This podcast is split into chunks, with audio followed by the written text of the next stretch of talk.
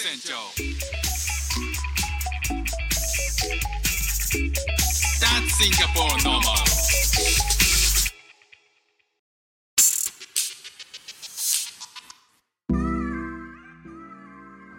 どうも副船長です。シンガポールで4歳と5歳の息子の子育てをしている主婦です。このチャンネルは子育ての話や英語学習の話海外生活で面白いと感じた日本との文化や価値観の違いそこから改めて感じた日本のすごいところなんかをお話ししております。うちの息子あの1歳違いで5歳と4歳まあ年子っていうやつなんですけどね育ってきた環境が全く一緒なのにもかかわらず面白いなと思うのが結構性格違うんですよね。なんですけどなんでそこだけシンクロすんのっていう時々すごい面白い現象が起こるんですよ。例えばまああの寝相なんか結構面白いんですけど、えー次男の方がですねあの長男のうち子供が2人それぞれあのベッドが、えーあって、えーただまあ次男の方があの なぜか長男にくっついて寝るんですよね。まあ長男それをもう嫌がってたんですけど最初はあの自分の方で寝てよっていうのを、えー兄の方のベッドに行って、えー寝るっていうことで、えーなんとかあの睡眠入眠するっていうのがあの次男のあの通常なんですよね。で、えー、と寝静まった頃に見に行くとその長男のベッドで2人で寝てるんですけどまああの寝相がシンクロしてるんですよね。もう左に向いて膝を曲げて寝てる時はもう2人とも同じような格好で左向いて寝てるし、えーなんかこうう長男が上を向いてスッと正対で寝てたとしたら今度はね次男が正対で寝てるんだけど今度はあの足頭と足が完全に反対の状態で正対して寝てるっていうまあなんかあのトランプの、えートランプカードのえっ、とこうクイーンとかキングとか、えー、と上と下で完全にこう車線を引いた時の上と下って完全にこう対照的じゃないですか、まあ、そんな感じでね寝てたりして面白いとこシンクロすんなって思うんですけど、まあ、基本的には結構正反対になるのがすごいなと思って例えばあの趣味とか好きなものっていうのも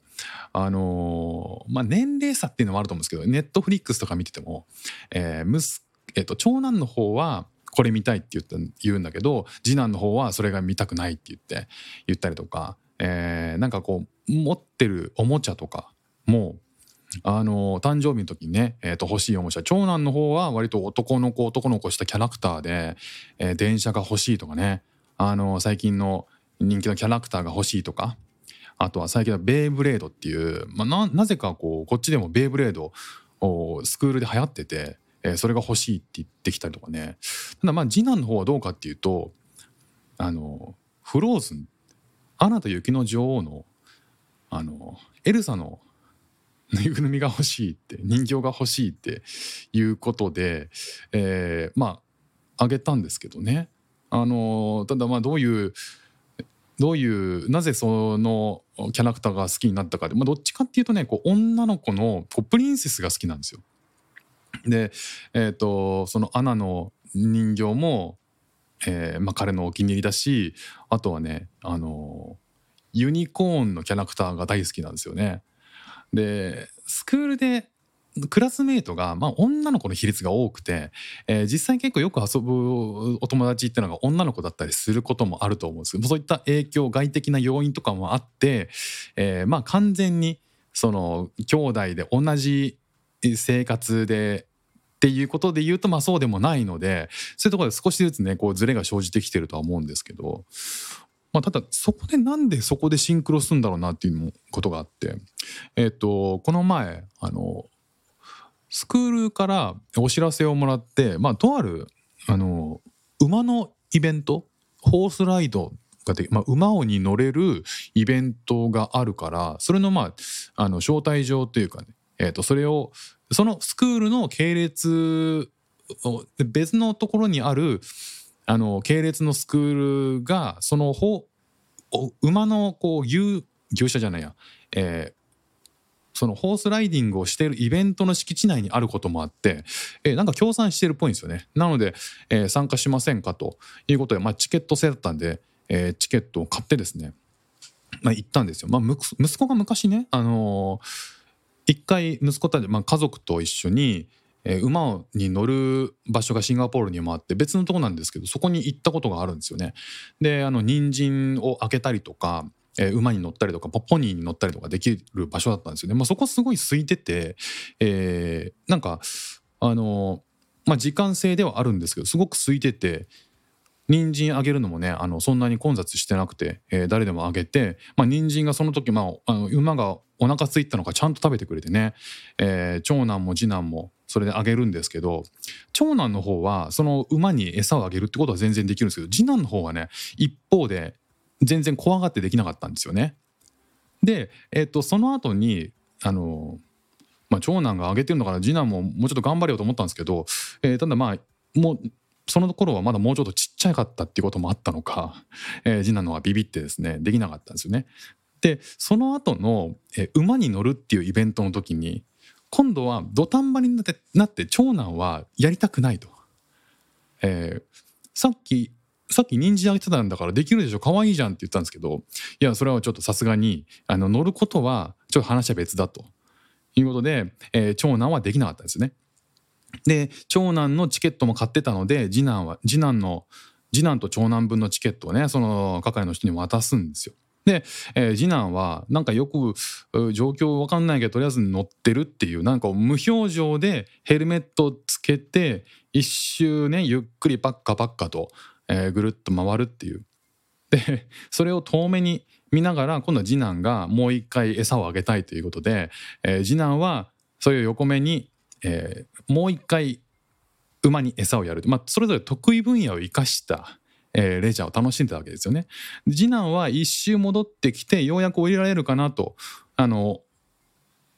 当然あの僕らもついてなくて両親も付き添いじゃなくて、えー遠巻きに見てるわけですよ。まあ、係の人が馬を引っ張ってだからなんかこう小さいのがあの遠くでこっちをずっと見ながら馬の背中に乗って揺られているっていうでだんだん近づいてきて、えーあのその降りる本来降りるところで降りずに長男の分馬でもう一周乗ることになってえどういう状況なのっていう次男の顔を見ながらもう一周するっていう。でようやく戻ってきてっていうそんなことがあったんですけど、まあ、今回ね行ったあのお馬さんのイベント。まあすごい混んでて、えー、人参あげるコーナーとか一番最初入り口に入ってすぐにあるんですけどあのー人が多すぎてもうすでに馬もおそらく人参を食べ過ぎてるっていうこともあって全然食いつかないっていうことなんですよね。あのー柵の外から大量の人が大量の人参を出して、えー馬を寄せようとするんですけどうん何人ぐらいいるのかな？柵の周りに常時、えー、3 4 0人ぐらいの子供たちが、えー、と餌をあげようとしていて、えー、と馬が7匹ぐらいなんですよね。でもうすでにあげてあげまくってることもあってそれ一日人参食べ続けられないですよね馬もさすがに。だからうちがあげた時も、まあ、両サイドからと、ね、あの別のお友達が、えー必死にこう人参をあげようとするんですけど、まあ、その競争に、えー勝ってたわけでもなく残念ながら誰一人として馬にあげられなかったっていう感じなんですよ。で全部ねあの人参巻いて、えーそれで終わったんですけど、えー今回ねそのすごく炎天下だったっていうこともあってまああの馬に乗るイベントのところ非常に大変でしたね列並ぶのが。で多分オペレーションも相当練りに練ってなきゃいけなかったはずなんですけどまあゆるゆるで、えートータル90分ぐらい待ったんですよね炎天下で。まあそういうのもあって結構しんどかったんですけどまあ次男長男次男とね、えー頑張って待ってただまあ最後の最後ぐらいあとね15分か20分ぐらいのところで長男が「え乗るんでしょ?」って言ったら「いや乗らないよ」っていう。いやいやいやいやまあ前回のことがあったからまあイメージはしてたけどやっぱ乗んないのこんだけ待ってっていや乗んないってむしあのあっちのあれを乗りたいって言い始めたんですよ。で何乗りたいのって言ったら入り口の方でその人参を馬にあげる、まあ、エリアがあってその周辺をパッカパッカとおもちゃの馬が走ってたんですよ。でおもちゃの馬の背中にまたがって、まあ、デパートの屋上にあるようなあの乗り物ですよねなんかあの動物の。であれの電動じゃないパターンなんかこう、えー、とペダルを漕いで馬が走るみたいなそんなやつがあったんですけど、えーそれにね乗りたいっていうことで。うんじゃあまあしょうがないからもう次男と長男別れるかっていうことで、まあ、次男は引き続きね、えー馬に馬の列に並んで馬じリアルな馬の列に並んで、えー僕とね次男、えー長男はそっちのおもちゃの馬の方にフェイクの馬の方に行ったわけですよ。でフェイクの馬はフェイクの馬でなんかその運営がすごくゆゆったりしててでそこに行くその、えっと借りる場所に行くまでに人だかりがすごくて別のそのポップコーンの列とか人参をあげる人参をもらう列とかが大量にあったんでそこに行くまでにも時間かかってさらにそこの列に並んでから全然貸し出した馬が帰ってこないっていう。で貸し出した貸し出してる馬が常時4頭とかあるのかな？であるんですけどあ2頭だったかな？2頭あってなぜかそこで会場のその一周回って戻ってくるのを、えー自分で戻って来させなきゃいけないっていう感じなんですよ。でその自分で要は子供が乗ってぐるっとその、えーぐるっとコースを回って戻ってくるんですけどその間に人だかりがすごい人がすごいんであのかき分けてかき分けて馬をあのフェイクの馬で遊ぶっていうまあこれはこれでねなかなかあのもうちょっとオペレーション出てくれればよかったりなっていう感じなんですけど。でそれも炎天下で、ねそれでも結局ねあの20分ぐらい待ったんですよそれでね。で自分の番になりましたと。で長男がね、えー乗り方が分かんないから乗らないって言うんです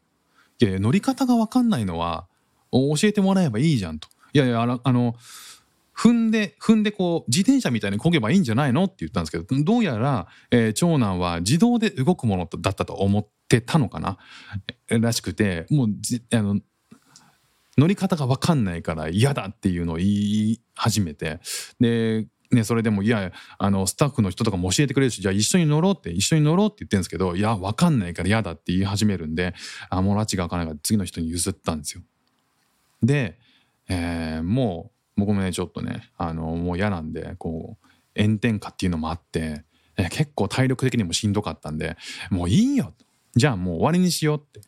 えーっていうのでね終わりにしました。なのでフェイクの馬は乗ってなくてトータル90分以上全部待ったんですけど長男は何にもあやかれずっていう感じだったんですよ。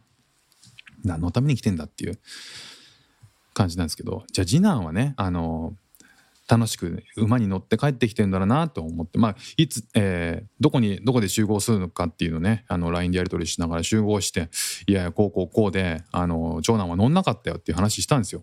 で次男どうだった？楽しんでた？ってもうすごい短い、えーコースなんだけどまあ乗れて写真撮れればいいかなっていうふうにね思ってたんでどうだった？って言ったら次男も、えー直前になってやめたらしいです。